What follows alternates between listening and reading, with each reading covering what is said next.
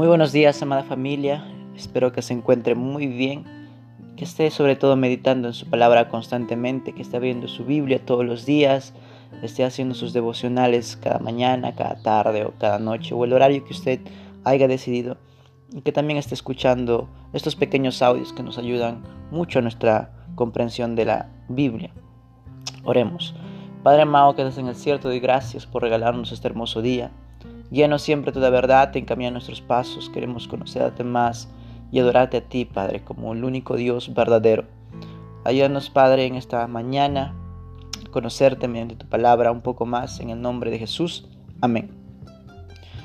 En estas últimas semanas estuvimos hablando acerca de la condición del hombre, cómo es el corazón del hombre y vimos que el corazón del hombre está pervertido. El apóstol Pablo se encarga de decirnos todo esto desde capítulo 1 hasta capítulo 3 incluso, los primeros versículos del capítulo 3. Y ya desde versículo 9 eh, de capítulo 3 empieza allá del veredicto. Ya ustedes están, son injustos. Ya les he demostrado versículos antes cómo son injustos y ustedes no se merecen la justicia de Dios, no se merecen la gracia de Dios, no se merecen nada de Dios porque están llenos de, y atestados de tanto pecado. Son, tienen todos los pecados. No importa de quién seas o cuán moral quieras vivir o cuán, cuán piadosamente quieras vivir, el pecado gobierna tu corazón y no puedes hacer cosas buenas. No puedes entender las cosas de Dios. Te desviaste, te hiciste inútil al momento de, de querer buscar a Dios. No hay quien busque a Dios. No hay temor de Dios delante de tus ojos. Y, semanas tras semanas eh, analizamos estos versículos. Ahora el día de hoy quisiera que vayamos un poco a la esencia del Evangelio, porque no, porque no podríamos entender estos versículos que vamos a leer sin primeramente antes entender nuestra condición. Versículo 21, capítulo 3, versículo 21. Pero ahora, dice el apóstol Pablo, aparte de la ley, se ha manifestado la justicia de Dios, testificada por la ley y por los profetas. Ahora el apóstol dice, pero ahora, ahora en este, en este momento, dice, pero ahora, aparte de la ley, aparte de la ley, le dice. Ahora, esta justicia de, Dios, manifestada ya desde antes por, por, la, por la ley y por los profetas, es una justicia diferente aparte de la ley. Pero ahora, aparte de la ley, no, no dice que está junto con la ley, sino que es aparte de la ley, que uno, dándonos a entender que el ser humano no se puede salvar por sus propios ritos, por, por, su propia justicia o por sus propias ceremonias que pueda hacer, que la ley obligaba que puedan hacer.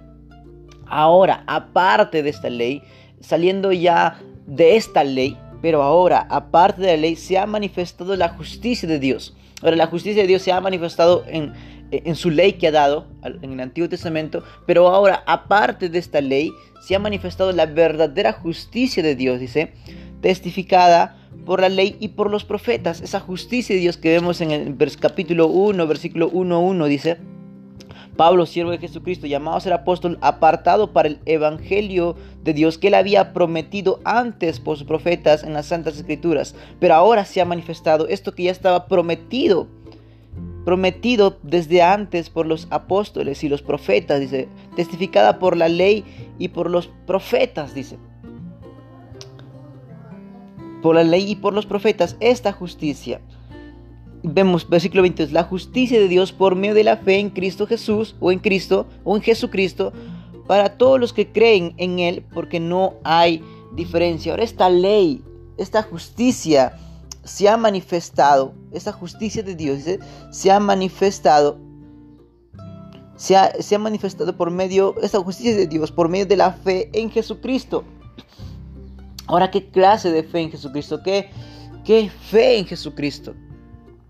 ¿Cómo, yo pongo mi fe en Jesucristo? ¿Por qué debo depositar mi fe en Jesucristo? ¿Por qué los, los, los, arábicos o los musulmanes eh, no son salvos y también depositan su fe en Dios? Creen en Dios, los mormones, los testigos de Jehová, eh, creen en un Dios. Pero ¿qué Dios están creyendo? Pero acá dice, nosotros, la persona, el ser humano, la única forma de ser salvos es creyendo en el Señor Jesucristo como Señor y Salvador y depositando su fe y su esperanza en Él y en lo que Él hizo en la cruz del Calvario. Eso es lo único que trae a salvación. No hay nada más que pueda traer a salvación, solamente depositando la fe en la justicia de Dios a través de Jesucristo que hizo en la cruz del Calvario, porque Jesucristo es el único capacitado que puede salvarnos de la condenación eterna. Dios va a aceptar solamente en el cielo a una persona que tenga la misma santidad, la misma justicia que Él, porque nadie puede entrar al cielo con su propia justicia, nadie puede entrar al cielo con su propio corazón, con su propio corazón, porque su corazón es perverso. Y necesita a Dios para, que, para dejarnos entrar al cielo alguien que tenga la misma justicia que Dios alguien puro, limpio, santo, con esa misma santidad de Dios. Y el ser humano no puede por sus propias fuerzas entrar al cielo porque su naturaleza es pecaminosa, su pecado le consume. Y es por eso que entra confiando en Jesús. Jesús muere por nuestros pecados y nos declara justos y nos inmuta o nos pasa su justicia, su santidad al momento de creer en Él como nuestro Señor y Salvador. La justicia de Dios es depositada en nosotros al creer.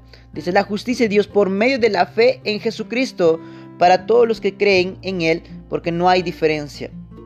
Dice, pero ahora, aparte de esta ley, se ha manifestado la justicia de Dios, testificada por la ley y por los profetas. Esta justicia de Dios por medio de, de la fe en Jesucristo, esta justicia de Dios nos declara justos, limpios y sin pecado por medio de creer en esta justicia que Jesús hizo en la cruz del Calvario por nuestros pecados. Y, esa es la única forma, la única manera en la cual somos declarados justos, santos y aceptables ante los ojos de Dios. No por nuestra justicia, sino por la justicia de Jesús. Y esa justicia de, Jesús, esa santidad, esa vida perfecta, esa vida sin pecado que vivió en toda, todo, todo el tiempo que estuvo aquí en la tierra, fue pasado hacia nosotros al momento de creer en Él como nuestro Señor y Salvador.